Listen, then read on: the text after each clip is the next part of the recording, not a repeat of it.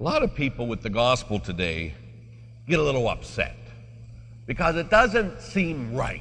Huh? In fact, it seems almost unjust, doesn't it? If you look at it and you really think about it, the gospel, of course, is in Gospel of Matthew, chapter twenty, and it begins with uh, verse one. And if you go and you look here in the gospel, I mean, first he goes out at six o'clock in the morning and he says, okay, I'll pay you so much money if you go work. And they go out. And he goes out at twelve o'clock or nine o'clock in the morning. And he hires some more and they go. Then at twelve, then at three, then at five. Six o'clock comes and he goes and he starts, okay, let's pay everybody. And the people that worked for an hour at five o'clock comes and he gives them the full wage of those who had been working from six in the morning, a twelve-hour day. Now again, inside of you and me, that makes you, uh, uh, boy, I better get some more. I mean, I worked a heck of a lot longer. And so he doesn't do that. They all get paid the same, and the people start to complain. And we could all relate with that, because in our mind, in our heart, we would say the same thing. But you see, the purpose of this parable is to show the generosity of God. And if you will, it's not an allegory, it's a parable. It doesn't tell us the way we should be, except that we'll get to in a bit, how we should be like the guy generous with all things. You know, this is to show us that salvation is a gift. It's grace. That's the whole point of this parable. Salvation is a gift. It's because of a generous God, not because of a hard-working people, us. Huh? You know, this past week I was uh, teaching my kids, as always, and I have a good group of kids this year. I have to teach more classes this year because we have less teachers. And as I went, I had the kids I had last year, and I asked them the same question we all know. And I said, okay, gentlemen, you had me a whole year last year. If you stood before God the Father today, and he said, why shall I let you into heaven? The answer is, you all know this, right? Not one kid had it. And I must have said it one hundred thousand times last year in class. Talk about feeling completely like a failure. I said, gentlemen, why? And I went around and they said, okay, tell me why. And they said, because I love you. Eh, hell. And I said, come on, gentlemen, I taught you this all last year. And he says, oh, because I tried to be a good person. I jumped up and down. I said, eh, hell. Are you all out of your mind? And not one person got it. Again, if any of us stood before God the Father, he says, why shall I let you into heaven? The only answer is, because Jesus died for me. It's what he did, not what we do. That's what salvation is. It's grace. It's free. It's that Jesus died for my sins, not me. Not because I'm the best person to ever walk the face of the earth. Not because I'm Mother Teresa. Not because I'm Pope John Paul the Second. But because Jesus Christ died for me. Jesus paid the sin, the penalty for my sins. That is what Christianity is about. And that's what this parable's about. It's something that God does. Now, of course, he's going to ask you and me the question. He's going to, after he says, okay, why shall I let you in heaven? We're going to say, because Jesus died for me. Uh-uh, it's not just that simple. Because then he's going to say, prove it. And then you're going to have to say, here is the way I lived my life. But it's still that he died for us. You know, at the story that always makes this very clear with me is when, you know, the story goes that at the end of time, God's standing there, he's going to judge every people. And here's all the good, and I've told this story before, I know. Here's all the good people that were just all their life, except Jesus Christ, their Lord and Savior, and did everything for God, and that, and there they are, all excited they get to go to heaven. And they're looking over at those sleaze buckets. You know, those ones that don't deserve heaven, that were bad all their lives, da, da, da, da. And they're sitting there, it's the end of time. This is when justice comes, huh? And then the angel comes and starts to whisper amongst all the people, God in his mercy is going to let everybody into heaven. Everybody gets in.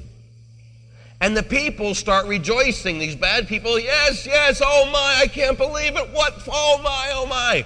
And the righteous start getting upset. How dare he, after everything we did for him, how dare God do that? And instantly, the righteous are damned because they didn't get the greatest of all things. It's mercy. It's grace. It's generosity. Every one of us, it's just God doing for us, not us doing for God, huh? And what happens is, is we gotta have that same hunger inside of us. Instead of judging people, to be like the generous God who goes and brings them all to heaven, that wants everybody to be saved, that desires that, that I do everything that I can for their good, for mine. The key to this is the second reading today. Everybody know the second reading, it's in Philippians. In Philippians chapter one, verse twenty-one. You know, how, if, if that's the way it is, if God will let someone go to heaven, like, do you realize, I'm sure you do, that if Hitler, before he died, sincerely looked at God and said, God, I'm very sorry that I did all that I did. I'm sorry, I repent, I love you, please take me home. That Hitler could be a saint to God right now in heaven. You do realize that. Because that's the way God is. If a person, the very first person that we know that ever went to heaven was who? That we know besides Jesus Christ, who is the only person we know by Christ's own words that's in heaven. Not Mary, the good thief. Can you imagine? It was the good thief on the cross when he looked at, been bad all his life, he looked at Jesus and he said, remember me when you come into your kingdom. And Jesus, who is God, promised him, he said, this day, before Mary ever got there, this day you will be with me in paradise. He grasped, he was a thief to the end. He stole heaven at the very end. This day you will be with me in paradise. And he got in. Now some people, that doesn't sit right with them and say, what about me? What about me? Well, you see, if, if that makes it goes about, well, what about me who's been good all my life and I denied myself, then you and I are not in Christ yet. We're not in Christ. We're still in it for who? For me. What am I going to get out of this, God? If I love you and I worship you and I do all these things for you, you owe me heaven. Got it all mixed up, don't we? Listen the way Paul deals with it. Paul, chapter one, verse twenty-one in Philippians says, for me, life means Christ. So even if I die, he's in prison right now, right? He's in prison. Even if I die, it doesn't matter. The only thing that matters, Christ, hence dying, deny myself pain, is gain. If, on the other hand, I am go on living in the flesh, that means productive toil for me. And I do not which to prefer. I am strongly attracted to both. I long to be freed from this life and to be with Christ, for that is the far better thing. Yet, get this. He says, it's not urgent that I live a lot my life so that I can be happy, so I can get all my stuff, because I have so much more I want to get out of life. He says, I want to live because there's so much more. For me, it is a far better thing, for urgent that I remain alive. For whose sake? For your sake. There's so much more I want to give. That the whole purpose of my life, says Paul, is to, I live only for Jesus. It doesn't matter what he does for me. If I die today, thanks be to God. And if I live, I'm not going to live for what I can get out of life. I live so I can continue to bring others to him. The only thing that matters is Jesus. And I want that to matter to everybody. And you know, and if I happen to get heaven because I want to be with Jesus, thanks be to God. And if that bloody person on a, who was a murderer all his life and no good, if he gets to be with Jesus, thanks be to God. The only thing that matters is that we're all in Jesus forever. I don't follow Jesus for what am I, what's he going to do for me? He's going to make me rich. He's going to give me salvation. I follow Jesus because he loves me and I love him. And that's all that matters. Why do you follow Jesus Christ? You follow him so he'll bless you. So he'll make your family happy, so that bad things don't happen to you. When I was at Fatima years ago, I met this woman, and she, you know, the promises of the rosary.